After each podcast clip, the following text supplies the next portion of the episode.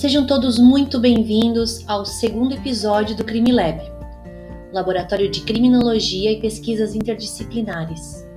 Nesse segundo encontro, a gente discute a Escola de Chicago e a teoria da associação diferencial, criada por Sutherland, também chamado de teoria dos crimes de colarinho branco. Se quiser participar, se inscreva no nosso, na nossa página do Instagram, arroba CrimeLab, e vem participar com a gente das nossas discussões.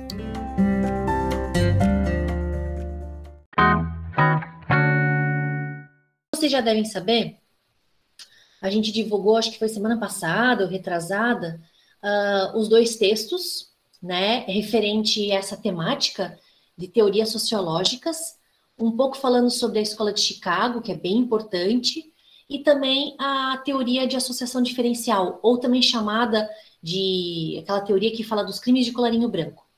E a gente acha que são teorias, né, perspectivas bem bacanas que ajudam a gente a entender algumas perspectivas, apesar de que são teorias do início do século passado, ali, século 20, 30, né?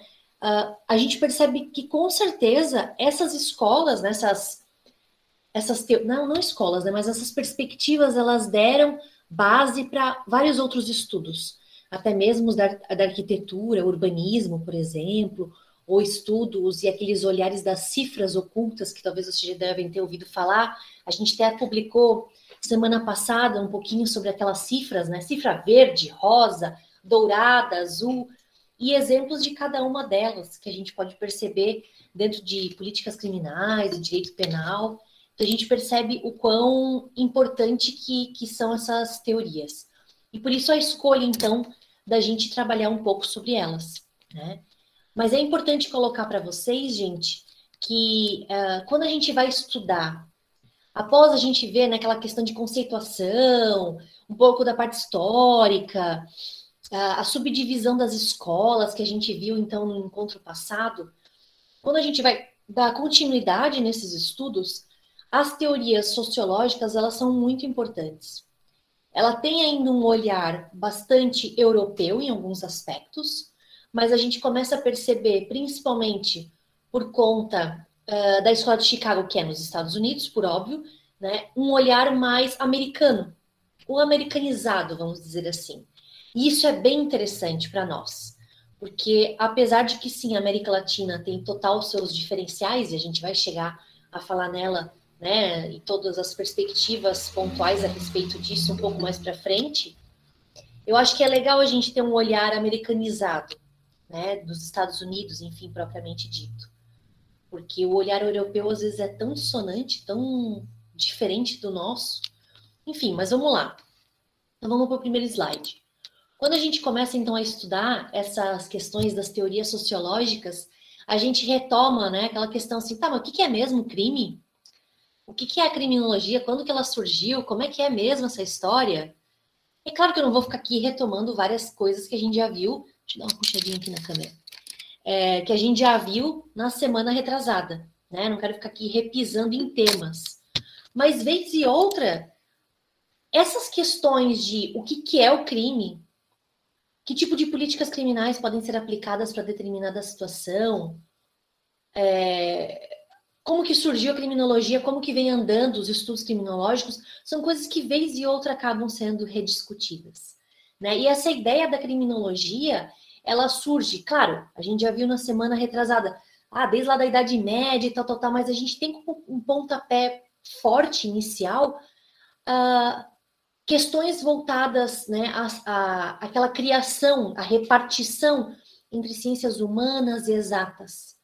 Né? E até o século XVIII, a gente tinha muitos estudos é, dentro do direito, da teologia, da filosofia, da medicina, que tentavam buscar algumas das razões do, do porquê de cometimento do crime, quem que era o criminoso, por que, que ele agia dessa forma, né? Claro, cada um ao seu modo o direito muito voltado para a questão legislativa, procedimental, a teologia buscando uma justificativa, às vezes metafísica, ontológica, né, aquela disputa entre o bem e o mal, a filosofia com todas as suas discussões né, aprofundadas e complexas também, Claro, afinal de contas, a gente viu, né, desde Aristóteles, Platão e tal. E a medicina, às vezes, tentando buscar através, né, da questão da cabeça, né, da pessoa, por que, que ela comete crime. Tanto que a gente tem ali no Lombroso, que a gente falou também na, no nosso último encontro, essa união, né, esse abraçar de mãos entre o direito e a medicina. E aí, com a vinda ou essa partição entre as ciências exatas e as humanas, que a gente tem o despontar do que a gente pode chamar disciplinarmente como, uma, como a criminologia é hoje em dia. Claro, com outro olhar mais contemporâneo, mas a gente pode dizer que sim, a gente surge então a partir então dessa, dessa repartição das soft skills e hard skills, também chamada, né? É, é, como é que eu posso dizer? Habilidades mais, não vou dizer leves, mas né, o soft é mais nessa, nessa situação, enquanto que o hard são esses estudos mais complexos, matemáticos, né? Da, das exatas, da, uh, de questões mais pragmáticas. Muito bem. E é importante a gente pontuar que, apesar da gente ter esse pontapé ali com o Lombroso e com a escola positivista que nós já vimos há 15 dias atrás, o David Garland, que é um cara muito bacana, é vivo ainda até hoje. Inclusive, ele palestrou recentemente naquele. Eu acho que esse ano, não lembro se ele palestrou ou não, mas ano passado, sempre tem aquele seminário de ciências criminais do IBC Crim. Não sei se vocês já ouviram falar. Gente, é uma baita oportunidade, tá? Eu já fui presencialmente e participei agora as últimas duas edições no modo online. Meu, é cada palestrante bom, é cada, sabe, é, estudioso, pesquisador top, vale a pena. Financeiramente, não vou mentir, não é dos, do, dos eventos mais baratos, mas às vezes o online ainda dá para dar um jeitinho, né, como a gente diz. Realmente vale a pena para quem curte essa área das ciências criminais. E todo ano tem o seminário. Presencialmente, normalmente, eu acho que é em agosto. E, e eu acho que esse ano até acabou acontecendo mesmo em agosto setembro, por ali. Agora eu confesso que eu não estou lembrada muito bem da data. Mas, enfim, eu sei que eles têm feito ultimamente, por conta da pandemia e tudo mais, no modo também online. E fica aí a dica. E o David Garland, ele até palestrou agora é, na, última, na penúltima edição desse seminário. E na década de 60 e 70, agora, né, 1960, 70, ele publica um livro, um, um estudo que chama A Cultura do Controle. E ele traz uma, um conceito muito bacana do que, que seria essa criminologia, pensando, claro, para os moldes aí, né, de século XX. Mas que a gente pode, de alguma forma, a, trazer para o nosso pensamento ainda contemporâneo, né, atual, que seria a criminologia, o estudo das determinações do crime. O introcrim, depois eu vou dar sequência, não sei se também, eu acho que a gente já falou sobre o introcrim aqui em outros, nossos outros encontros, né, que tem até um canal no YouTube muito bom, a gente já citou algumas vezes aqui.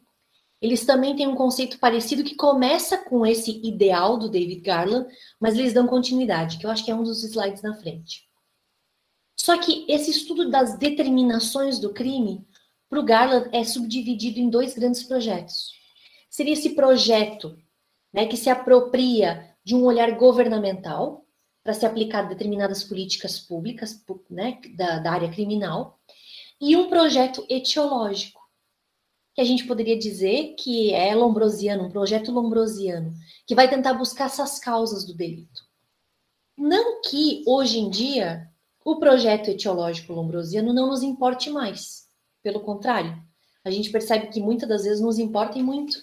É só ver a quantidade de seriados e filmes que tem, por exemplo, nesses Netflix e, e Amazon, né, da vida, de como as pessoas buscam isso.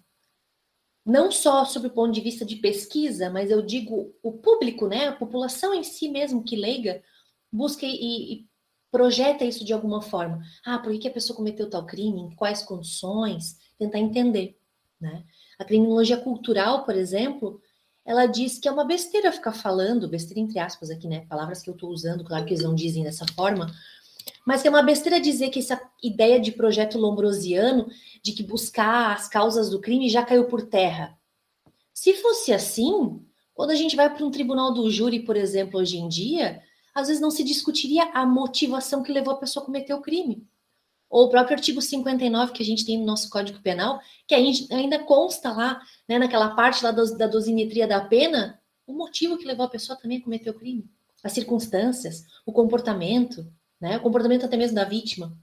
Então isso ainda importa, né? Claro que a criminologia crítica e seus seguidores vão criticar muito isso, mas ainda importa. Claro que com outras medidas, outros pesos. Mas e o crime? Bom, a partir da sociologia do desvio, né, que a gente vai verificar com um pouco mais de profundidade quando a gente vai estudar o Howard Becker, que é um também um americano, um sociólogo, né, que escreve aquele livro Outsiders, né, que são os desviantes. Ele, uh, a sociologia do desvio vai estudar então essa questão do comportamento, desse ato indesejado, desses comportamentos indesejados humanos, e que alguns desses comportamentos acabam se tornando criminosos. Eu gosto de usar a analogia, a metáfora do funil, né? Isso eu que falo, tá, gente? Não necessariamente no livro do, do Howard Becker existe, mas é mais ou menos essa ideia do tipo, a gente tem um funil, assim, que se começa, né, com uma boca bem grande, que tem aqui vários atos humanos que acontecem no dia a dia. Aí ele vai afunilando para um momento que acontece um, uma repartição daqueles atos humanos que são indesejados, comportamentos que são hum, olhados, né, com aquela virada de olho, aquela boca meio, hum, não estou gostando disso, que podem ser comportamentos desde uh, um controle que vem, por exemplo, da família, dos amigos, de um grupo social, do colégio, né, da escola, da igreja, né, que te olha meio estranho por algum comportamento, mas não necessariamente que seja crime. E aí a gente chega num funil bem mais apertadinho, que daí sim seriam esses atos, então, considerados criminosos. Claro, que estão ali previstos numa legislação. Então, por isso eu coloquei ali, né, o normal, o desvio e o crime. Então, é exatamente essa ideia da sociologia do desvio que a gente começa a estudar e perceber o que, que seria esse crime. Então, de certa forma, a gente percebe que o crime ela pode ser uma construção social, né? Quando a gente vai estudar o crime sob uma perspectiva realista, a gente tem um estudioso que é o Roger Matthews, que até acabou falecendo bem recentemente é, de Covid. Deixa eu dar uma ampliadinha aqui na tela, que às vezes a letra fica meio pequenininha, né? Fica ruim para ler. E, e, ele se autoconsiderava como de esquerda, esquerda realista, enfim, que ele dizia que o crime faz parte de uma realidade empírica e útil. Não é algo dado, né? Ele nega um certo idealismo. Então ele diz que o crime ele não é só uma construção social, ele existe propriamente, ele tem uma materialidade social. Uh, e ele ainda faz uma crítica, né, bastante bacana, no sentido de dizer que a educação não pode ser a única solução viável, né, ou a única solução ali posta como sugerida para tentar combater a criminalidade. Porque se fosse assim, os nazistas eram considerados, né, na época ali da, da Alemanha, do Holocausto, eles eram considerados super inteligentes, né? E olha o que, que deu. O Roger Matthews até fala nisso. Então, a questão da educação não pode ser considerada uma única forma de resolver né, os problemas de criminalidade, desequilíbrio social. E a polícia também, ao mesmo tempo, que é bacana esse olhar dele, né, não pode ser somente também xingada e culpabilizada por seus atos. Claro, lembrando que aqui ele está escrevendo na Inglaterra.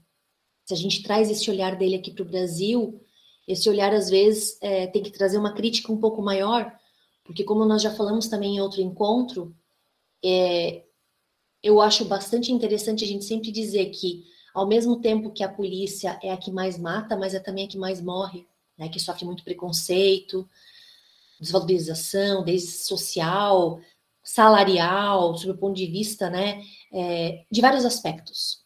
Então, eu acho interessante trazer esse olhar, né, do Matthews aqui para gente. E ele sugere, mais ou menos na mesma vibe do Alessandro Barata, do Zaffaroni, com certeza você já deve ter ouvido falar deles, incorporar alguns critérios de direitos humanos, para tentar, então, de alguma forma, ponderar os direitos e deveres das pessoas, né, dos cidadãos. Em que sentido? Bom, foi cometido um crime. Ó, vamos dar uma olhadinha ali nesse poder de punir do Estado. Ao mesmo tempo, que tipo de dever tem que ter esse cidadão? Né? Então, como que ele deve responder?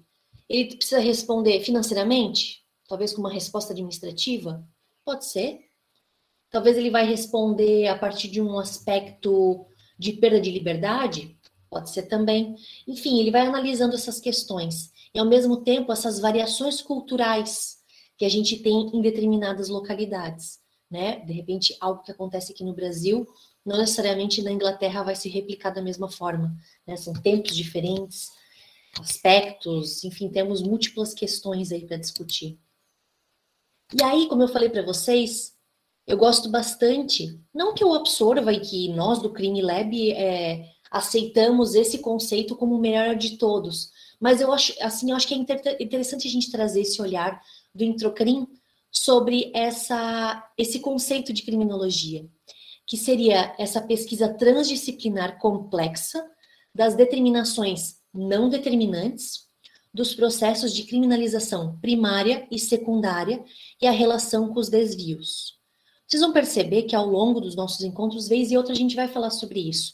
Criminalização primária, secundária, essa questão dos desvios, como eu já falei do Howard Becker, né? O que, que é uma pesquisa transdisciplinar ou interdisciplinar? Isso é uma briga, gente, uma briga dentro das ciências humanas, da, de como determinar quando que um método ou uma pesquisa é inter ou transdisciplinar. Eu não quero nem entrar muito nessa seara, porque não dá tempo para a gente discutir isso. Mas se um dia vocês tiverem curiosidade, deem uma bugada para ver os olhares diferenciados. O introcrim entende que seria transdisciplinar. Não sei se vocês lembram mais do nosso último encontro, quando a gente trouxe alguns conceitos, vinha esse olhar de é, interdisciplinar. Né? Bom, e os projetos? Vamos lá então esses projetos lombrosianos né, e governamentais. São projetos que a gente poderia dizer, deixa eu dar uma diminuidinha aqui, que senão vai ficar esquisito, né? Que seriam tanto de um olhar criminológico como de política criminal. Bom, vamos para o primeiro pro projeto lombrosiano. Proje os projetos lombrosianos, né, então esse olhar de estudar a criminologia a partir desse olhar lombrosiano, ele vai desde buscar uma etiologia individual, ou seja, analisar aquele caso em concreto, estudar aquele caso em concreto, né? Uh, tem como base o positivismo italiano, como nós já vimos, né? E o interessante é que esse projeto, e deixa eu só fazer um parênteses aqui, gente. Esse projeto, esses, esses projetos, no plural, né? Criminológicos e de política criminal, eles, é, eles têm consequências até hoje, tá? Eu não estou falando do projeto Lombrosiano pensando lá no século XIX, tal, tal, tal. Não, eu estou trazendo aquela perspectiva antiga para hoje, tá? Então, só para vocês conseguirem compreender. É claro que tem um aspecto histórico, mas vamos lá, fecha parênteses. A gente percebe que quando nós temos políticas criminais baseadas nesse olhar lombrosiano, né, do positivismo italiano, nós temos políticas criminais excludentes, né, que buscam então neutralizar o inimigo ou os inimigos considerados como tal, né, através do direito penal, por meio de eugenia, projetos higienistas, né? Um exemplo é a política nazista, né, de exclusão então dos judeus, homossexuais, ciganos e várias outras vários outros grupos, né, na época vulneráveis. A gente poderia colocar uma das teorias que baseiam-se né, nessa questão do projeto Lombrosiano, a teoria da escolha racional, que vai buscar uma economia de política liberal, de alguma forma, para tentar justificar né, essas exclusões, essa, essa busca de determinar esses inimigos. Infelizmente, quando a gente pode dizer que no Brasil, esses inimigos a gente tem cor, idade, endereço principalmente, né, as periferias, bairros mais vulneráveis, mais pobres. Então, que são que têm atuação muito forte do Estado. Por, por isso, por exemplo, o movimento Lei e Ordem a política de tolerância zero, né, com uma repressão policial muito contundente, a gente percebe a partir desse, desse olhar dessa, desse projeto lombrosiano. Então, a ideia é, que a gente escuta, o discurso, a narrativa política, é que a política criminal ela tem que ser eficiente, pois ela já é um custo para o Estado. Então, é aquela política de guerra às drogas, guerra à corrupção, né? fim da corrupção, é, fim do terrorismo. Então todos, são, todos, são todas narrativas que buscam, de alguma forma, colocar como uma política criminal, a gente vai buscar eficiência. Olhem as, as estatísticas. Realmente se utiliza muito dessa questão das estatísticas. Conseguimos prender tantas pessoas, tanto de droga. Oi, Giovanni, fala aí. Opa, professora, tudo bem? Tudo. É, sobre essa questão da política ou polícia eficiente que está mencionando agora, não sei se eu estou viajando, mas eu entendo essa questão mais como uma questão de angariar votos do que realmente trazer um benefício para a sociedade. Pois, e também não sei se eu estou adiantando o assunto, pois a gente só vê essa discussão ela se acalorar a cada quatro anos. É, então, quando o povo está concorrendo ao pleito presidencial, eles falam que ah, nós vamos diminuir a criminalidade, nós vamos ter uma repressão maior sobre o tráfico de drogas. Uhum. Tanto que agora, quando o Bolsonaro ganhou as últimas eleições, foi feita uma pesquisa, eu acho que um ano ou dois anos após, mencionaram que a incidência da criminalidade tal diminuiu com o governo do Bolsonaro. Uhum. Ou seja, que houve uma repressão maior nessa questão. Sim. Então, não, não o teu olhar está perfeito. A tua análise está perfeita, é exatamente isso. Essa ideia dos projetos, eles estão muito vinculados a muitas das vezes a um discurso político. Às vezes é um discurso que pode estar encabeçado desde presidente da República, uh, mas também pode ser uma questão de debate dentro do Estado, como por exemplo aqui em Santa Catarina, a gente teve um período bem assim drástico de brigas de facções criminosas dentro da, das penitenciárias. Então foi algo assim que vinha muito nos debates, né? De quando eu estava na época de governador do estado se eleger, sabe? Então tem a tua, tua concepção está perfeita, está muito vinculada a essa questão. Mas assim, é, o teu ponto é perfeito, mas eu acho que é importante a gente pontuar que isso não é algo super mega novo.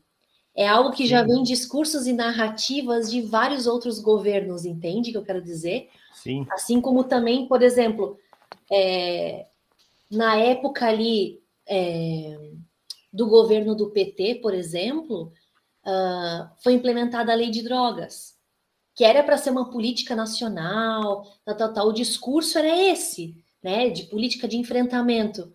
Mas, poxa, foi a lei que mais encarcerou e continua encarcerando até hoje, principalmente no lado das mulheres. Sim. Então, assim, às vezes é, a gente não pode ter um olhar míope, né? Eu gosto muito dessa expressão, e eu quero aqui entre vocês que a gente se respeite e, e e converse sobre todos os temas possíveis, inclusive política, porque não tem como não, né? A criminologia está muito em volta disso.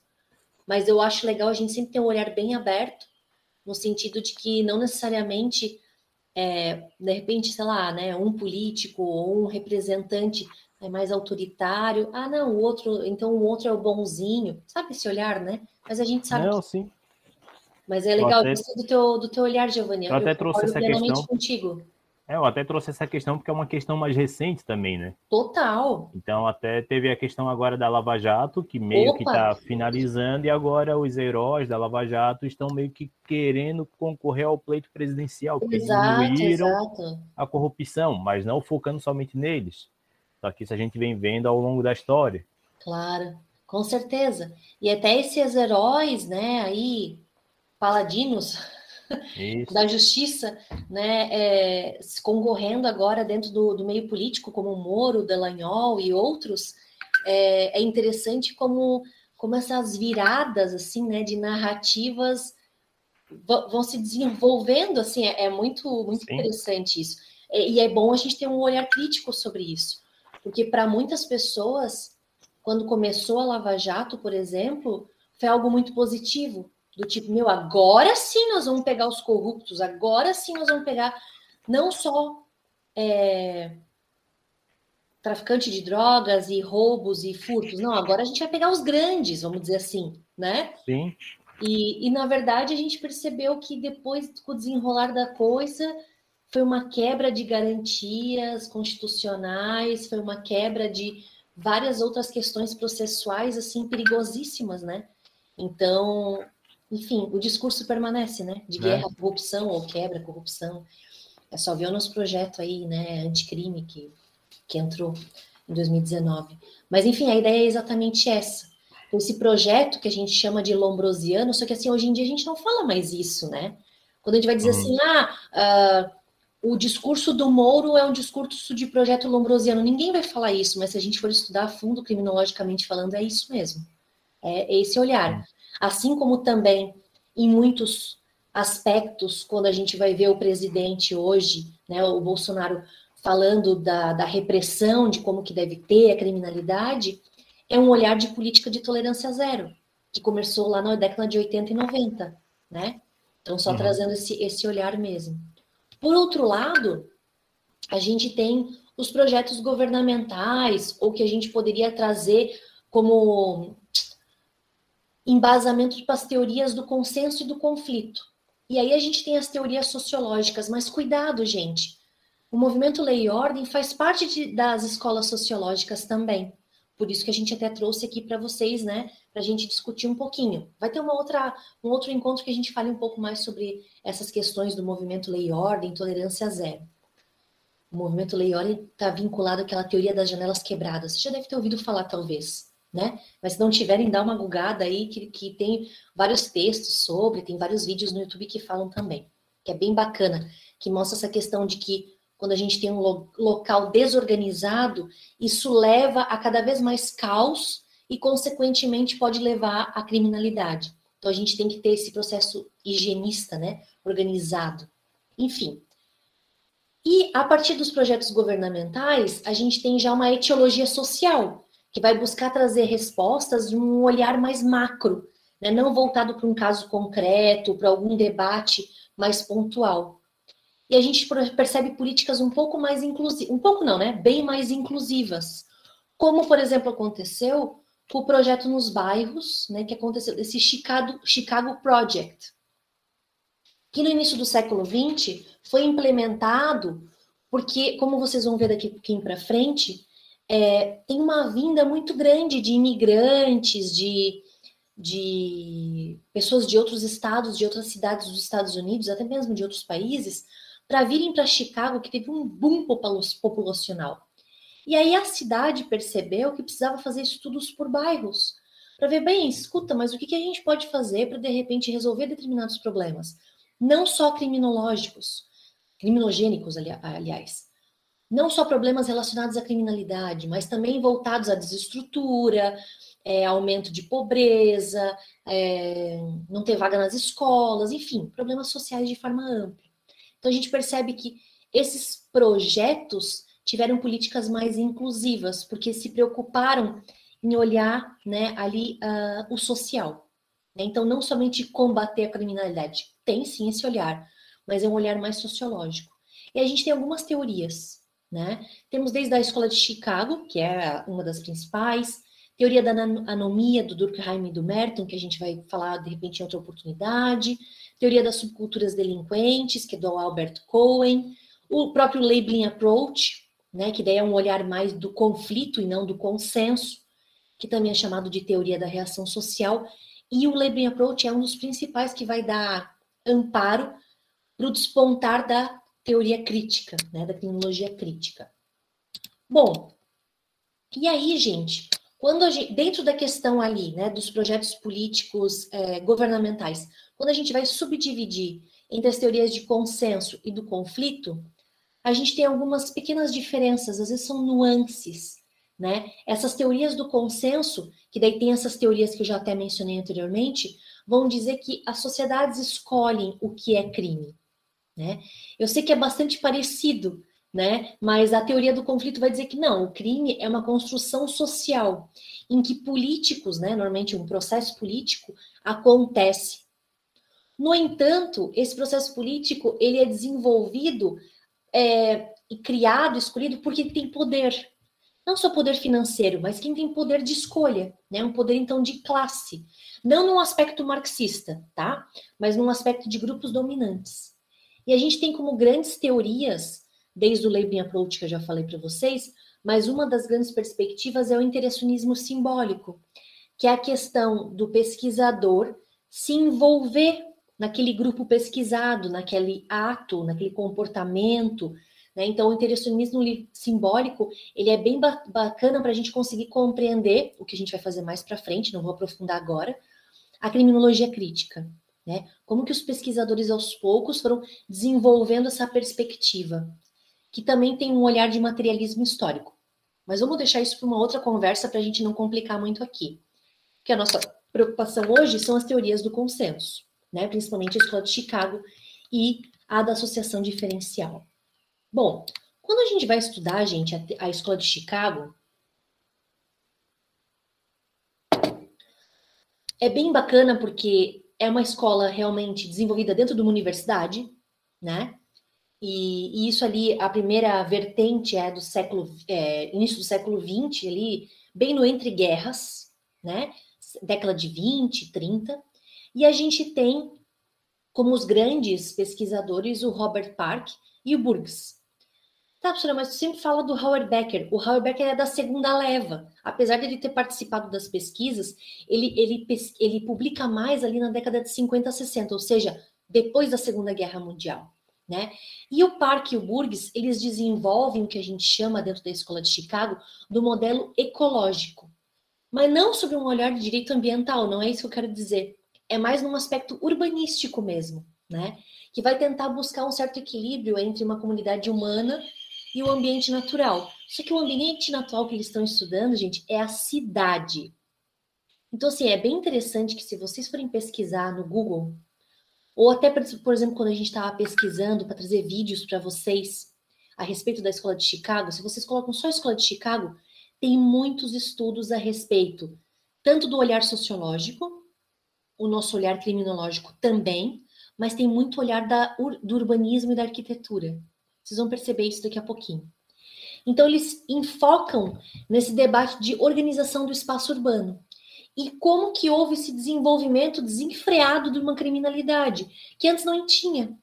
Então, por exemplo, é bem bacana porque eles vão fazer estudos e, e talvez alguns de vocês vão relembrar disso, ou talvez de pais ou avós que falavam sobre isso, de você conhecer todos os seus vizinhos, de você brincar na rua até tarde e tá tudo bem, e daí a mãe dá aquele grito na janela: Ô, Cristiane, vamos, a janta tá pronta.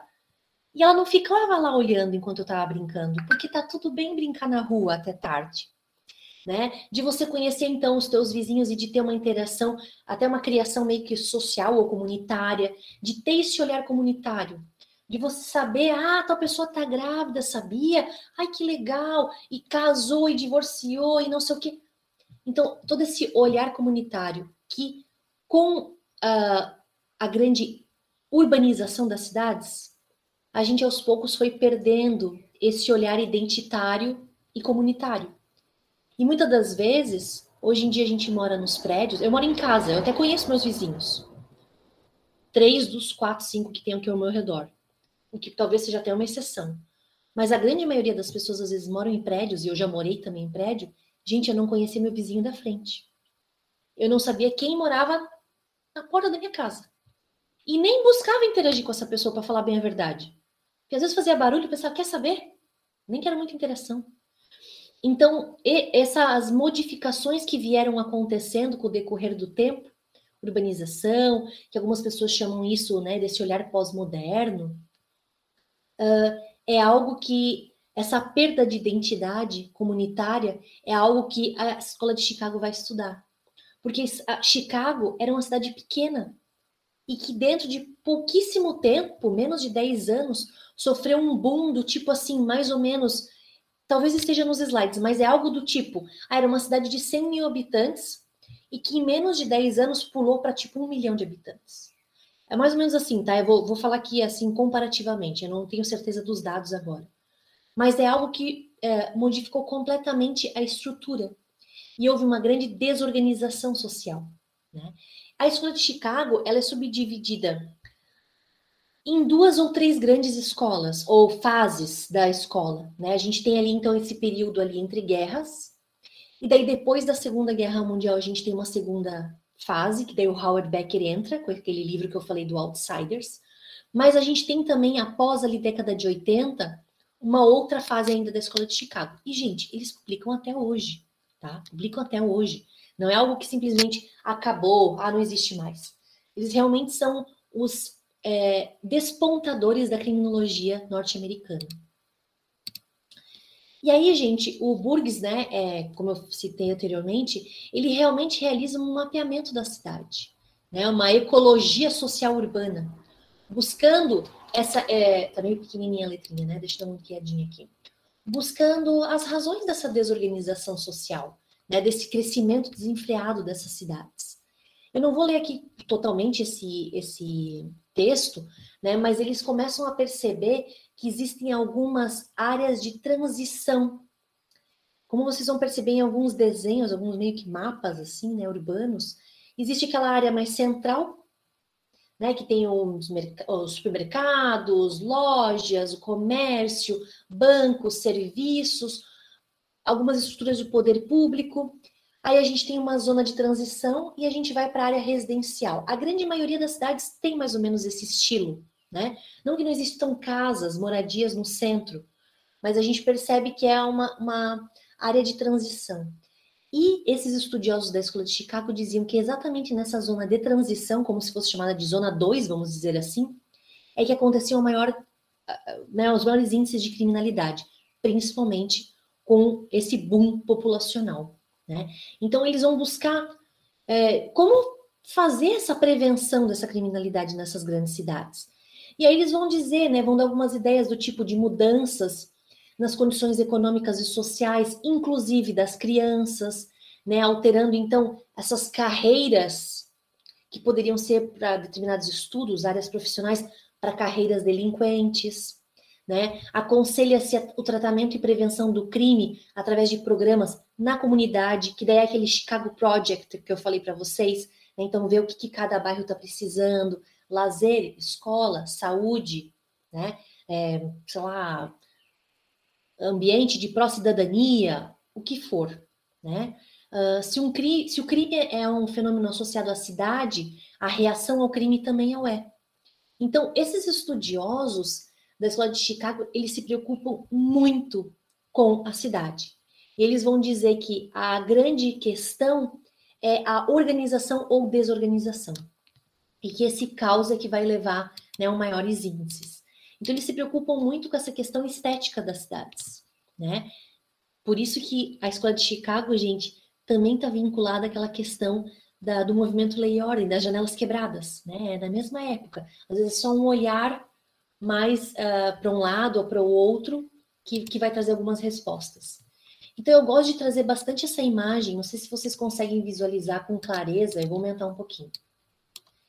Essa imagem foi publicada num jornal, ali no, no meados do século XX, e é a representação né, de alguns prédios ali, e parece que vem uma onda por trás da cidade. Conseguem visualizar? Não sei se, se ficou bom ali a, a parte visual, essa onda meio que vai é, absorvendo a cidade.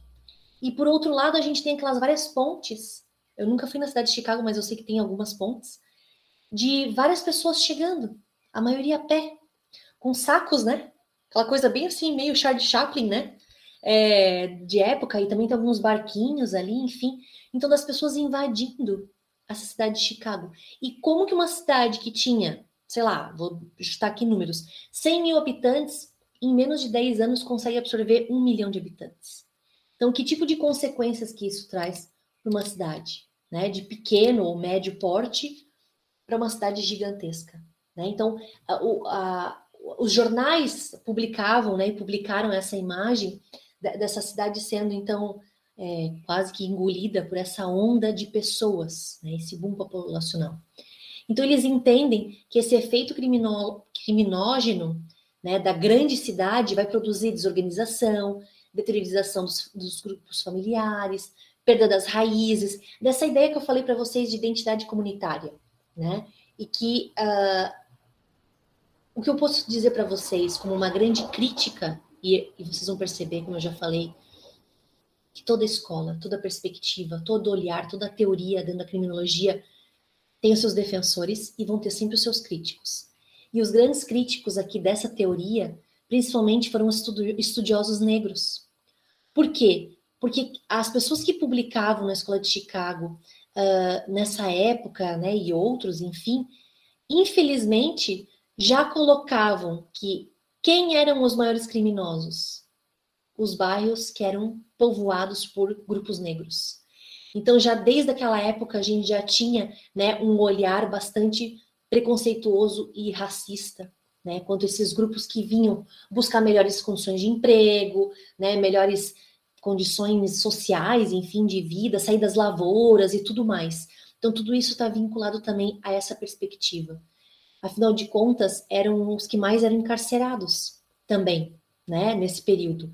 E, e também a questão de onde moravam, né, os bairros, então, que foram se, se colocando. Então, apesar do, do daquele Chicago Project ter um olhar bastante bacana sobre um aspecto sociológico dos bairros, ele também olhava para determinados bairros com um olhar bastante preconceituoso, né? É, é, é legal a gente trazer, trazer também esse olhar crítico a essas teorias. E aí, como eu falei para vocês, né, é, além do Burgess, que, que traz essa perspectiva ecológica urbana, ele também fez essa subteoria, vamos chamar assim, das zonas concêntricas. Eu falei para vocês dessa questão das cidades, né? Então eu trouxe aqui, né? É... Ah, opa, pulou. Os modelos de algumas cidades. A gente sabe que, por exemplo, algumas cidades no Brasil são bem planejadas, por exemplo, Brasília, né, que tem todo aquele planejamento por bairros, área mais de comércio, tem área lá do parte dos poderes públicos.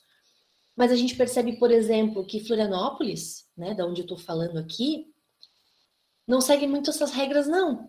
Porque a nossa cidade é uma tripinha, né?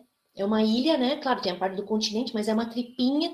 No meio a gente tem a parte ali central, mas logo grudada ao centro a gente já tem várias comunidades bastante vulneráveis, morros, né, bastante assim é, problemáticos e com muita atuação policial em cima. E aí depois a gente tem né, é, a, a, área dos, é, do norte com alguns bairros, como por exemplo Jurerê Internacional, que com certeza vocês já ouviram falar, né? Sabem que é, é um bairro bastante privilegiado, que as casas não têm nem muro, nem portão. Ao mesmo tempo, a gente vai para a área sul, que a gente já tem até sítio, fazenda, vaca. Então, assim, um outro olhar. É uma, é uma cidade muito heterogênea, né? Então a gente não consegue nem seguir esses olhares. Mas, já vou ler ali, tá, Felipe? É, o interessante dessa perspectiva das zonas concêntricas é que eles vão dizer de forma geral o seguinte: que a gente tem uma área central, tem essa zona 2, né? Como se fosse a 1 um, a central, que é essa zona de transição, que é onde acontece, que tem os maiores índices de criminalidade. E conforme mais você vai se afastando do centro, maiores privilégios, maiores benefícios, mais tranquilidade.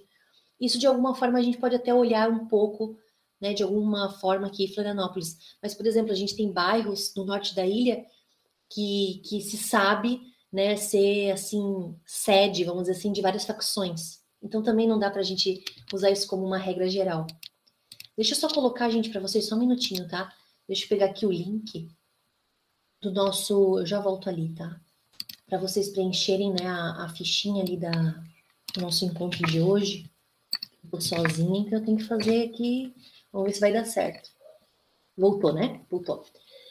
Felipe falou assim: Belo Horizonte foi planejada, mas a maior parte da cidade cresceu desordenadamente. Muitas cidades são assim também, né? Que se organizaram no começo e daí depois a coisa tomou forma sozinha. É, isso acontece bastante. Brasília, eu acho que a, a cidade de Brasília em si ainda é bastante mantida, mas eu sei que tem as cidades satélites que daí é Deus por todos, né? Como é que se diz? É um por todos e não, não é assim que se fala. Enfim, cada um, cada um por si, né? Essa expressão. Tem o, o livro O Fenômeno Urbano, Domínio Público, foi organizado pelo Robert Park. E com uma... Sim, esse livro, gente, é muito legal. Boa dica, Gian. Ótima dica, realmente. Eu li quando eu estava no meu doutorado, é muito bom e é gostoso de ler esse livro.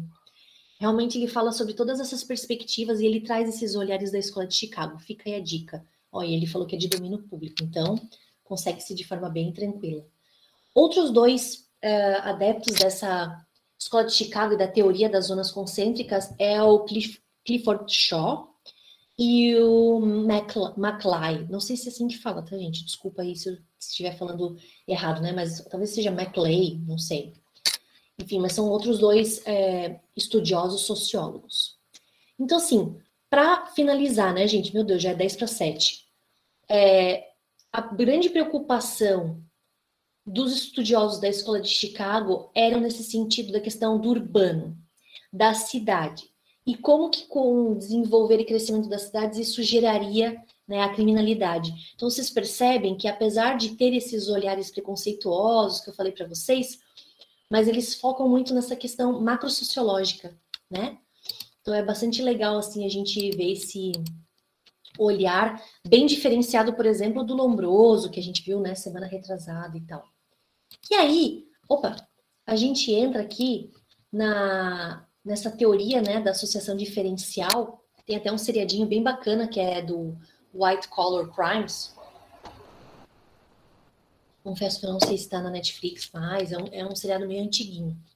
Mas que é, essa teoria da associação diferencial, ou também chamada de teoria da aprendizagem, ela é desenvolvida pelo Edwin Sutherland, né? Na década de 30, então ali também nesse meio tempo, né, entre guerras. E o bacana dessa teoria do Sutherland é que ele vai perceber que, diferente de muitos estudos, como por exemplo os, os estudos lombrosianos, que tentavam classificar os criminosos, né, por questões estereótipas, estereotipadas, questões de seletividade, né, racial, uh, e todos os estudos que ele fez, né, voltado lá para é, pessoas já encarceradas, já fisgadas pelo sistema, o Sutherland vai dizer o seguinte: olha, o criminoso, o crime não está vinculado somente à pobreza. Não está vinculado somente à cor da pele, etnia, né, onde a pessoa mora. Na verdade, o crime está vinculado a, a questões uh, muito mais complexas, né? Muito mais uh, pode ser cometido tanto por uma pessoa rica como uma pessoa pobre. E ele vai estudar, ele vai fazer pesquisa, né? Tanto que depois no próximo slide eu vou falar um pouquinho sobre isso. Ele vai fazer pesquisa dentro de empresas, né? E as pesquisas é, dentro dos Estados Unidos, né? Norte-americano. Então ele vai buscar identificar esses autores de crimes diferenciados. Porque muito do que vinha se estudando até então sobre o que é crime são aqueles crimes bem tradicionais, do tipo é, crimes contra o patrimônio, crimes contra a vida, contra a dignidade sexual ou contra os costumes, né, como a gente chamava antigamente. Então focava muito nisso. Ah, quem que era o estuprador, o abusador, quem que era o assassino, quem que é a pessoa que, que bate em tal pessoa, né? Então a violência, a lesão corporal de forma ampla, os crimes contra o patrimônio, essas eram as grandes preocupações até então. Mas será que é só isso que basta? E os outros crimes, que a gente tem também já previstos né, nos códigos penais, enfim, mundo afora, principalmente mundo ocidental, claro. E aí ele vai estudar e vai criar essa perspectiva dos crimes de colarinho branco, né? E ele entende que a conduta criminosa ela é aprendida com determinadas habilidades e que a pessoa né, que, que comete esses crimes de colarinho branco ela tem determinadas habilidades para se tirar uh, proveito dessas oportunidades. Né? Então, é desde gangues urbanas, sim, ok, né? Então tem essa questão da aprendizagem dos grupos sociais que eu convivo, mas desde grupos empresariais, não tem aqui, mas por óbvio, grupos políticos, né? Então eu vou aqui na sequência, entrar no que eu estava falando para vocês, é, que o Sutherland ele vai escrever bem naquele momento, gente, de pós-quebra da Bolsa de Nova York em 29. Né? Tanto que ele publica em 1930, um ano depois. Então, é, ele vai fazer uma pesquisa com 70 empresas norte-americanas. E ele percebe, ele vai em cada uma dessas empresas, vai fazer todo um, né, um levantar e tal. E ele percebe que uma única empresa seguia todas as regras, todas as normas, legislações tributárias, sociais, previdenciárias. Uma única. Tá, mas pô, 70 dentro de um país todo pode parecer um, um pequeno levantamento, mas para quem nunca tinha estudado sobre isso, né, nunca tinha saído pesquisa sobre essa questão, já é o início e depois ele vai continuar, com certeza, né? Então o Sutherland ele vai dar uma quebra assim de paradigma muito grande, no sentido de trazer que O crime, sim, é um fenômeno social, mas ele não pode estar vinculado à pobreza.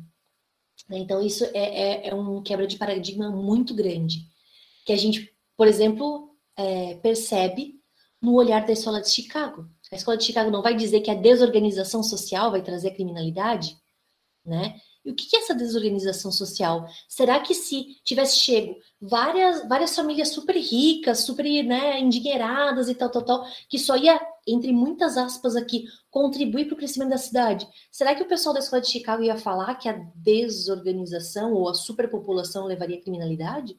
Provavelmente não. Né? Então a gente percebe que o discurso por trás dessa desorganização é que a pobreza traria a criminalidade. Só que isso não fica explícito né? É algo, é um discurso é, subretício. E aqui o Sutherland traz isso à tona, né? Dizendo que, olha, tanto o pobre como o rico, como classe média, como quem for, pode cometer crime. Né? E, a, e a criminalidade, para ele, está ligada a esse processo de aprendizagem, de associar, a, de você se associar a determinado grupo, esse sentimento de pertença, né, de pertencimento. E é através da comunicação entre as pessoas que eu vou aprendendo isso. Por isso que a teoria da associação, associação né, diferencial também é chamada de teoria da aprendizagem.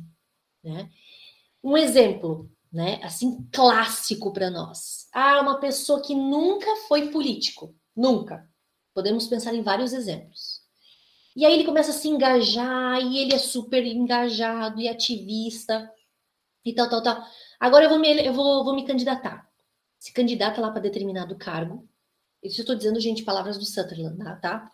Mas a gente sempre traz para as nossas realidades, né? E aí, a partir desse momento, ele se candidata e ele entra para a política. E esse candidato, esse eleito, essa pessoa, esse político aí, vamos generalizar, ele percebe que ele só vai conseguir trabalhar se ele conseguir entrar nos grupos, se ele conseguir, se ele começar a participar dos esquemas, ilícitos, lícitos, questionáveis. É claro, gente, que isso não é uma regra. A gente não pode dizer que toda pessoa, todo político é corrupto, por óbvio. Seria até né, um, um disparate a gente aqui, no nosso encontro de criminologia, falar isso. Mas, com base nessa teoria da associação diferencial, existe toda uma tendência da pessoa, infelizmente, se corromper porque ela começa a participar e percebe que se ela não entrar no jogo, ela não consegue fazer nada. Isso tem a ver com a tal teoria da graxa, Grease de Wills, que ficou famosa num concurso do MP. Olha, Felipe, vou te ser bem sincera, é, eu nunca tinha ouvido falar dessa teoria dessa forma. Essa perspectiva que eu estou já falando para vocês, por óbvio, sim, mas que legal, que interessante, vou dar uma pesquisada. Nunca tinha ouvido falar. Mas deve ser mais ou menos isso, né? Tu tem que engraxar a roda para ela girar, né? Deve ser alguma coisa nesse sentido, imagino eu. Senão você não faz parte do sistema. É, pois é, então imaginei que fosse isso mesmo, mas nunca tinha ouvido falar nessa, nessa perspectiva. Legal ter trazido isso. Então, essa, esse olhar, como eu falei para vocês, né? O Sutherland ele não diz que isso seria uma regra, mas que se percebe a partir dos estudos dele que é, por questão de você se associar a um determinado grupo, tu começa a agir por aprendizagem como tal, para você se sentir parte. E no caso né, da, da, dos políticos, essa parte de se sentir parte é tu ter um projeto teu aprovado, aí tu, né, uma mão lava a outra, ah, então tu aprova aqui, tu vota junto comigo, enfim, essas partes de lobby, né, que não é, não é ilícito no Brasil, mas que talvez seja pelo menos moralmente questionável. Aí a gente vai para um outro aspecto. E a gente tem esse olhar da cifra dourada que eu falei para vocês no iníciozinho do nosso encontro, né? Os crimes de colarinho branco vão abranger, sei lá, como exemplo, desvio de dinheiro, corrupção, mas a gente percebe que entra uh, em punições muito mais brandas, né, do que muitas das vezes as grandes, os, o grande aprisionamento que acontece com o tráfico de drogas, né, ou crimes vinculados à lei de drogas, crimes contra o patrimônio, que aí a gente pode chamar como crime de colarinho azul, que a gente pode entrar numa outra conversa, numa outra, num outro encontro. Mas então essa cifra dourada são esses é, delitos que acabam acontecendo, mas que às vezes nem chegam às, né, às autoridades policiais, as autoridades, enfim, competentes e quando chegam acabam tendo punições muito brandas. Às vezes multas administrativas, né? Ou de repente afeta ali a empresa daquela pessoa, no caso de empresários, ou tem ali a cassação durante alguns mesezinhos daquele político, mas prisão, prisão mesmo, muitas das vezes a gente não visualiza. Então, gente, pontualmente às sete horas, eu ia fazer uma brincadeira, né? Sete horas, horário de Brasília, começa a hora do Brasil, mas agora já as rádios já estão mais, né, mais tranquilas, mais flexíveis. A gente te termina essa parte, né, de, de explicar essa parte, enfim, mais teórica a respeito dessas duas teorias. Não sei se vocês têm alguma dúvida, se vocês querem contribuir com mais alguma coisa junto aí com a gente. É... Enfim, fiquem abertos aí para conversar junto com a gente. O que vocês acham? O que vocês pensam a respeito dessas teorias? Se fez algum vínculo com coisas que vocês têm estudado, visto por aí, nas mídias? Fale Natália. Fica à vontade. Ah, professora, boa noite a todos. É, então, semana passada eu estava até assistindo uma palestra na, pela Escola da Magistratura do Rio de Janeiro sobre segurança pública e direitos humanos. Uhum. E estavam falando daquele caso, não sei se vocês viram no jornal que aconteceu em São Gonçalo, que foi uma ação do BOP. É São recente? Gonçalo... É, é recente. É, São Gonçalo é uma cidade muito, muito, muito violenta, né? Cidade ali da região metropolitana. E, bom, o BOP teve uma ação muito violenta, decapitou o povo lá, jogou no, no rio, foi uma coisa assim terrível. Mas naquela situação, assim, quem mora nessas, nesses lugares, assim, o Rio é um capítulo à parte, né? Uma coisa assim, é umas atrocidades fora do comum. Pior que é verdade. E eu sou do Rio de Janeiro, né? Então, eu não, eu não sou de São Gonçalo, mas conheço muita gente que mora ali, conheço muita gente que mora em tudo que é lugar no Rio. E, enfim, é muito complicado, mas é, uma, uma defensora dos direitos humanos chegou no local e ela falou algo que me chamou muita atenção é um lugar muito, muito feio, que além de ser uma cidade complicada, ainda era um bairro muito ruim. E ela falou assim: olha, olha aqui, olha o entorno. Olha isso aqui, tá vendo? Não tem nada. O Estado não chega aqui, o braço do Estado não chega aqui para fazer nada. Uhum. Mas a mão firme do Estado, que é a polícia, chega. A mão armada. Uhum. A mão armada. E é isso que eu falo, é, é, é por isso que as pessoas ficam assim, com dificuldade de de gostar da polícia e tal, porque você só vê o Estado entrando ali para matar. Para matar. É. Né? Para tirar um pouco que, que, que aquelas pessoas têm, igual uma senhora falando, ah, os meninos aqui. A gente sabe que os meninos estão tá só por Deus, né? Os meninos já tirou a vida de um monte de outros meninos. Mas é, é, é aquilo, aquela senhora viu aquelas crianças, aqueles meninos nascerem, né? Uhum. E você não teve um apoio do Estado, você não teve uma, uma perspectiva, sabe, professora? É isso que eu falo, assim, as pessoas não têm uma. É, a molecada, assim, não, não olha e vê assim, ah, vou, eu vou estudar, eu vou trabalhar, eu vou crescer, né? Não Porque tem essa assim, perspectiva, né? Essa tem, perspectiva não existe, não né? Então, é. isso é muito triste. E está ficando cada vez pior, porque é, o, o, no Rio de Janeiro, por exemplo, é um lugar onde é, as indústrias estão saindo porque roubam muitos caminhões, né? Então, às vezes, para fazer uma entrega é muito complicado. Né? E as uhum. indústrias, o, o, caminhão mal sai da, da fábrica, já tomba, né? Que eles falam, o caminhão tombou. Eles sequestram os caminhões e roubam as coisas. Né? Então, você vai, aí vai piorando a situação, você vai ficando sem emprego, sem esperança mesmo, né? Sim. E o Estado não chega ali para as outras coisas. Você não, você não tem saúde, você não tem educação, você não tem nada. Uhum. Mas é, chega essa parte assim da, da mão armada do Estado e aí fica muito difícil. Né? E eu queria fazer uma pergunta também. Eu estava ouvindo um podcast sobre a escravidão, né, sobre as origens é, da escravidão nos Estados Unidos e tenho me interessado um pouco sobre isso. É, a senhora colocou aí dessas teorias que a criminalidade ela também acontece não, é, não só em bairros de negros e periféricos e tal, mas é, assim, isso é uma pergunta mesmo, porque eu não vou saber afirmar isso, mas assim, muitas vezes os bairros periféricos não é onde tem é, é, muitos negros, justamente porque isso é reflexo da escravidão tanto no Brasil quanto nos Estados Unidos, e por isso que acaba acontecendo isso. E se nesses bairros periféricos acabam tendo os crimes mais violentos, essa é, é é. Não sei se eu me fiz entender. Professor. Entendi. Não, perfeito, Natália. Acho que é bem legal o que tu colocou. Olha, o que eu posso dizer é o seguinte: tanto no Brasil como nos Estados Unidos, é, existem muitas perspectivas né, de criminologia antirracistas. Assim, é, é bem legal os estudos sobre isso. Gosto muito de ler sobre isso, estudar, e a gente com certeza vai ter um encontro para falar assim só sobre isso. Mas tanto o desenrolar da história brasileira, ela foi um pouco diferente dos Estados Unidos, né?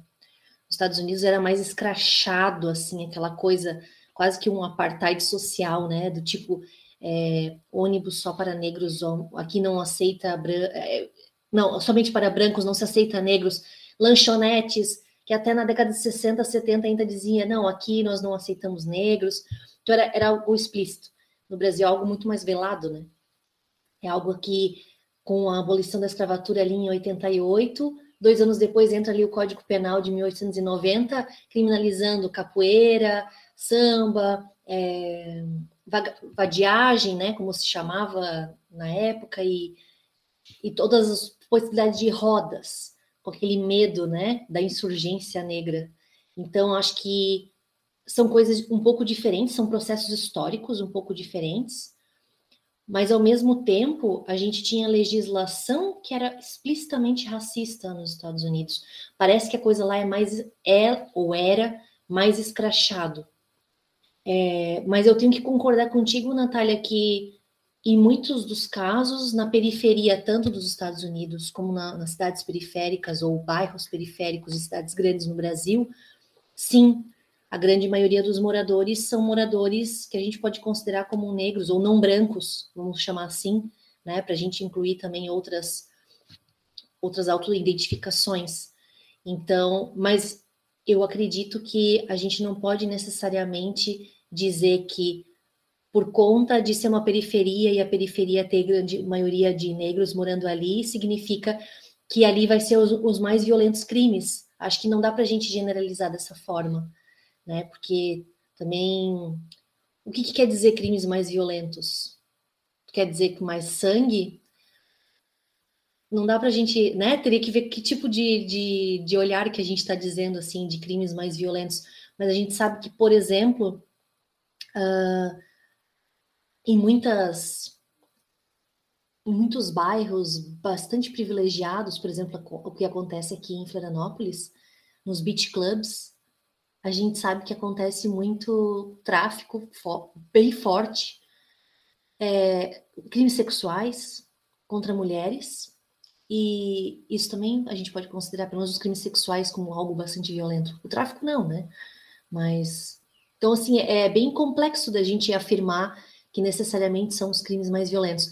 No entanto, quando a gente olha sobre um aspecto da atuação policial, aí não tem o que discutir. Com certeza, se tiver um crime acontecendo numa beach club, a polícia vai entrar bem pianinha, pedindo da licença e tal, tal, tal. E se acontecer num baile funk, muito provavelmente numa rua ou num bairro no Rio de Janeiro, eles vão entrar já atirando, né? Nem vão perguntar, simplesmente, assim como aconteceu lá na chacina de. que aconteceu já faz uns dois, três anos, que tinha um baile funk Teresópolis, talvez seja. É, Paraisópolis. Paraisópolis. São Paraisópolis. Paulo. Obrigada, Natália, exatamente. Que né, entraram e teve gente que morreu até pisoteada. Então, teve gente que escreveu aqui alguma coisa. Deixa eu dar uma lidinha aqui. É... Felipe botou assim: uma questão que é muito abordada na pós do Introcrim. Ah, que legal, tu faz a pós, que bacana. É como as estruturas de produção influenciam nas, nas teorias. O contexto de Chicago é muito útil para entender essa ideia. Tens razão. Tem razão. As estruturas, não só sociais, né, políticas, elas influenciam muito para a gente entender. Algumas pessoas disseram que tinham que sair, tudo bem. Aí o João botou: gostaria apenas de pontuar, para fins de curiosidade, uma obra do Bosch, A Extração da Pedra da Loucura. Eu não vou saber ler aquele primeiro nome ali, tá, João?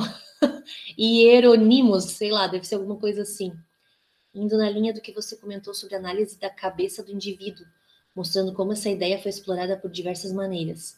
Analisado inclusive pelo Foucault, quando ele dizia que a loucura, no dever de sua realidade histórica, torna possível, em dado momento, um conhecimento da alienação no estilo de positividade que a delimita como doença mental. É, o Foucault ele tem uns livros muito bacanas, desde ali daquela história sobre a loucura, mas tem também o próprio Vigiar e Punir, que é bem famosinho, né, para nós, assim, do direito. Ele fala das prisões, dos manicômios, dessas instituições totais, que eu acho que é bem, bem interessante. E também tem a, a obra A Nave dos Loucos, também do Bosch, bem interessante. Vou até anotar o nome desse autor aí, não, não conheço não, viu? Não, Bosch. Quem que levantou ali, irmão? Ah, eu acho que o próprio Gian, né, Gian? Pode se falar, fica à vontade. Professor. Tá bem baixinho o teu áudio. Não sei se de repente puxa. Melhorou? Vou tirar o meu áudio e daí acho que vai ficar melhor. Tá. Olá, professora. Olá, boa noite. É, infelizmente, eu não consegui participar dos encontros antecedentes, mas Jean também sou criminologia no estado de São Paulo. Inclusive aqui na sala, dois alunos que eu convidei, Liana e o Gustavo, ficou bem feliz com a presença de todos.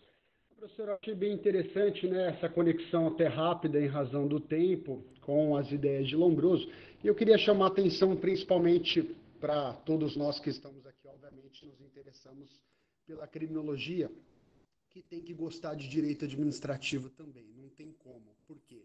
Porque quando a gente estuda ecologia criminal, a gente vê que a eficiência administrativa, e muito se fala em políticas públicas, ela tem relação direta com a, a criminologia, a política criminal.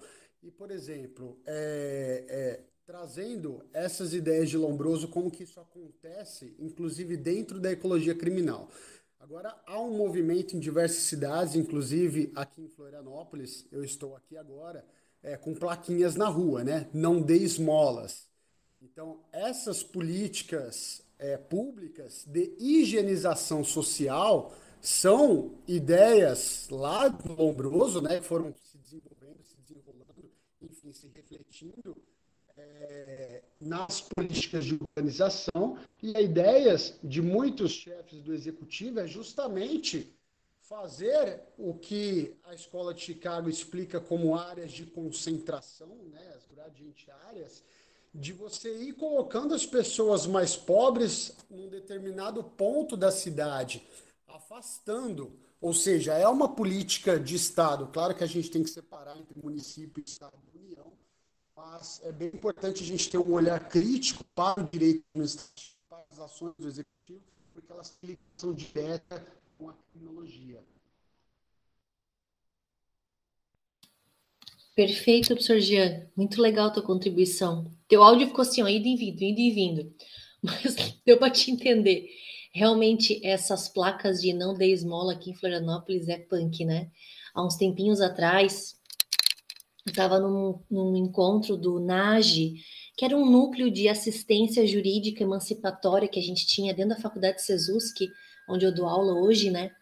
E aí o pessoal do grupo do projeto Arco-Íris, não sei se você conhece, que é um grupo que auxilia as pessoas em situação de rua, né? Então, dá desde abrigo, em muitos dos casos, é, comida, para a pessoa poder tomar um banho, enfim, busca de emprego e tudo mais. Conseguir a documentação, por exemplo, tem muitos que perdem né, documentos. Eles falaram, gente, essas placas é totalmente assim o contrário do que a gente busca. Porque às vezes aqueles dois ou três ou cinco reais que você dá, você vai apartar uma briga, tu vai acalentar a pessoa que vai ter um dinheirinho para comprar uma janta e poder dormir tranquilo, daí não vai querer brigar, não vai querer matar ninguém, não vai querer consumir droga. Sim, são várias coisas. Eu sei que parece meio, né, quem sou eu aqui para fazer propaganda para a pessoa dar esmola, mas é, não vou dizer que eu faça isso o tempo todo. Não, não faço, não vou mentir aqui. Mas eu, eu, acho eu achei interessante esse olhar do pessoal que trabalha direto com as pessoas em situação de rua. E, e quanto que é um olhar totalmente dissonante, talvez da nossa prefeitura, não sei, provavelmente, né? De não dê esmola, ligue para não sei aonde que nós vamos ajudar. Será? Será que vão ajudar? Será que conseguem ajudar? A gente tem mais de mil pessoas em Florianópolis é, em situação de rua. Aqui Oi, em Floripa, é, nós tomamos conhecimento agora há pouco tempo que a própria prefeitura retirou ah, os bebedouros públicos do centro da cidade. Agora que nós começamos a fazer aquela ação social de distribuir marmitas uma vez por mês, uma das principais reclamações dos moradores de rua, ou em situação de rua, né, que estão ali, eles mencionam que o pior problema deles hoje é a sede. Sim, não tem eles acesso estão à água, na né? rua e não tem água. Uhum. E já cortaram a água do centro de Floripa justamente para desestimular que eles fiquem ali em torno da catedral, ali no ponto de ônibus, onde tem bastante circulação de pessoas, ali na. Sim. Enfim. Os semáforos da beira-mar, né? Nos é. semáforos da beira-mar, sim. Então, ali no centro de Floripa, a gente não encontra mais bebedouro público justamente por esse motivo. Uhum. Além das plaquinhas, né? Sem, sem contar as plaquinhas. O Giovanni até botou: tem um padre de São Paulo que está publicando diariamente no Instagram as placas de não dê esmolas no sul do país. É, padre Júlio Lancelotti. É, bem complexo. Enfim, acho que o João tinha alguma, mais alguma coisa para contribuir, Jean, não sei. Estava ali com a mão levantada, depois era o Gustavo. Ou tu. Ah, tá. Ah, tá. Ah, não, foi sem querer, professora, desculpa. Mas... Não, imagina, não, imagina. A ideia era justamente essa, né? É, são só, é apenas um exemplo esse da plaquinha. Nós temos outro, de fato, para o Padre Júlio, ele denuncia bastante. E não acontece só em Florianópolis, não. Em várias cidades é, de São Paulo, em Jabuticabal mesmo, é, com outros tipos de ações, né? Por exemplo, colocando pedras é, debaixo do viaduto para as pessoas não dormirem ali. Enfim, isso tem tudo a ver, de fato, como a senhora apontou no, no projeto Arco-Íris, isso vai ter um reflexo criminal, não vai resolver o problema. Você afastar essas pessoas que tem tudo a ver com a ideia de Chicago, né? A ideia era afastar essas pessoas que vinham de fora e formar essas áreas super é, diferentes, né? diferenciando geograficamente falando, e isso gera todo um, um impacto criminal. Com certeza. Gustavo, tu queres contribuir com mais alguma coisa? Pode falar aí, fica à vontade. Olá, boa noite, pessoal. É, em cima do que o Jean tinha comentado ali sobre a questão da higienização da, das cidades, me veio na cabeça a questão da, da Cracolândia, em São Paulo, que muitas vezes é, a polícia chega, chega nos locais com truculência, tentando tirar aquelas pessoas de lá, e aí a gente não vê questões de política em saúde, em assistência social, né? E aí são esses os, problemas até que o Jean apontou da higienização da cidade, né? O braço do Estado só age com, com concorrência, aí não se oferece oportunidade, é, seja uma questão de saúde, né, que é o, a Cracolândia, e busca higienizar essa questão da cidade. Também ia falar da questão do, dos artefatos que eles colocam embaixo de viadutos, para as pessoas não dormirem, como o Jean já bem, já bem falou. Era isso. Não, perfeito. Eu lembrei agora também que há uns tempos atrás, é, até nos pontos de ônibus, usual assim, urbano, se modificou o jeito de fazer os bancos para que as pessoas não dormissem nos bancos nos pontos de ônibus. De tal modo que é tão desconfortável o banco ali que não, não tem como tu, tu montar uma caminha, vamos dizer assim. Realmente são, são tudo aplica, aplicações, ferramentas, modos de você excluir né, de você excluir essa, essa população, essa motivação de desorganização social. É muito complexo isso, é muito complexo. Inclusive também, professor, eu já vi um, um post no Instagram de igrejas que colocaram artefatos na, na calçada e trazendo com uma questão de religião. Acho que quem mais deveria dar o exemplo de amor, solidariedade, é que às vezes acaba... De acolhimento, né? É, exato, exato. Bem complexo. Ah, gente, muito legal. Eu adorei as adorei ideias e sugestões, sugestões de vocês. Professora, só, só por fim, prometo que é a última coisa que eu vou falar, senão ela fala muito. É que assim, não tem como a gente separar, se a gente for parar para olhar, é uma questão que necessariamente passa e deve ter uma crítica em relação à política. Eu vinculo mais ao direito administrativo para não ficar um papo muito político, né?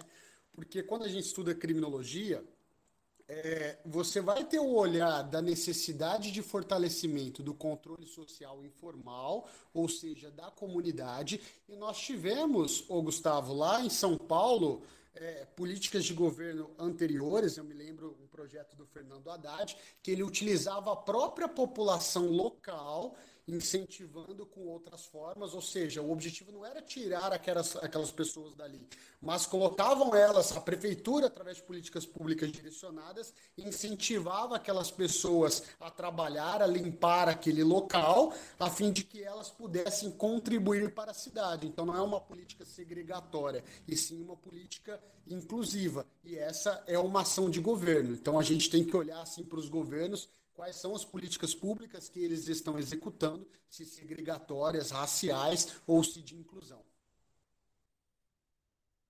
Perfeito, concordo contigo, Jean. Perfeito. Natália? Ah, eu estou chegando agora também, não sei se o professor Jean ele é de, de São Paulo, porque ele fez uma colocação e eu entrei para para contribuir, para fazer uma colocação também a respeito da Cracolândia, porque é, eu fui GCM em São Paulo, sou do Rio, mas eu fiz o concurso e eu trabalhei por três anos dentro da Cracolândia. Então, eu conheço alguma coisa assim no, no governo do Fernando Haddad. Então, sim, tinha vários projetos, e, e ao contrário do que algumas pessoas pensam, né, que talvez seja essa impressão que passe, mas a Cracolândia ela acaba tendo o objetivo de deixar o pessoal ali naquela região no centro para não se espalhar. Porque eu mesmo não entendia no início, mas nossa, isso aqui é um absurdo, tudo mais. Mas disseram que antes era espalhado e você tinha vários é, pontos, focos de problema na cidade então, acabaram deixando por ali e tentando entrar com essas políticas públicas. O padre Júlio Lancelotti ele é muito atuante lá, bem como vários é, projetos de igreja evangélica, uh, da igreja, eu não entendo muito bem, mas tem aqueles é, franciscanos que chamam, que usam aquelas batas marrons, e, e tem é, muito assistente social tentando Teve aquele projeto também de alugar hotéis ali na região para dar moradia, né? Então, um problema muito grande que tem na Cracolândia é porque o pessoal usa drogas porque tem o tráfico. E a repressão da polícia muitas vezes é contra o traficante. Só que quando vai prender o traficante, aquelas pessoas que são doentes, na sua, na sua maioria, e ontem mesmo eu estava vendo um documentário sobre isso, lembrando, que eu estava mostrando para o meu marido, na verdade. Eu falando, se você parar para conversar ali, você tem que ser muito frio, senão você chora, porque tem muita gente que, que é bandido mesmo, né? Pessoas criminosas, tem muito criminosos, mas tem muita gente assim. Ontem estava um professor de educação física, um, um rapaz formado em administração que fez intercâmbio em Londres, você tem muito advogado, você tem de tudo ali. Tinha só que era repórter da Band. E se você parar um pouquinho para. Então, assim, não dá para colocar tudo no, no, mesmo saco e dizer que é tudo igual. Sabe? Porque tem pessoas ali com história de vida, com família, conta. Mas Como a, quase tudo, né, Natália? É. Como a ação ali é muito mais para deixar num canto para não é. se espalhar, para não dar outros é. focos. Que inclusive tem na, na Praça da Sé. É outro, Outro outra. Cracolândia ali. Sim. Mas tem sim, tinha, pelo menos no governo Haddad, que foi o governo que eu entrei, que eu fiquei, tinha. Isso eu não posso dizer que não tinha, porque tinha. Uhum. Bem legal vocês terem trazido essa questão. Até o João colocou ali, né, da, da higienização das cidades, em razão dos nomes, né, Higienópolis, né, cidade limpa. É bem, bem bacana, assim. Eu fiquei contente que vocês conseguiram captar, assim, com bastante tranquilidade como questões assim, poxa, do início do século passado, a gente vê reflexo isso até hoje, né? Até hoje.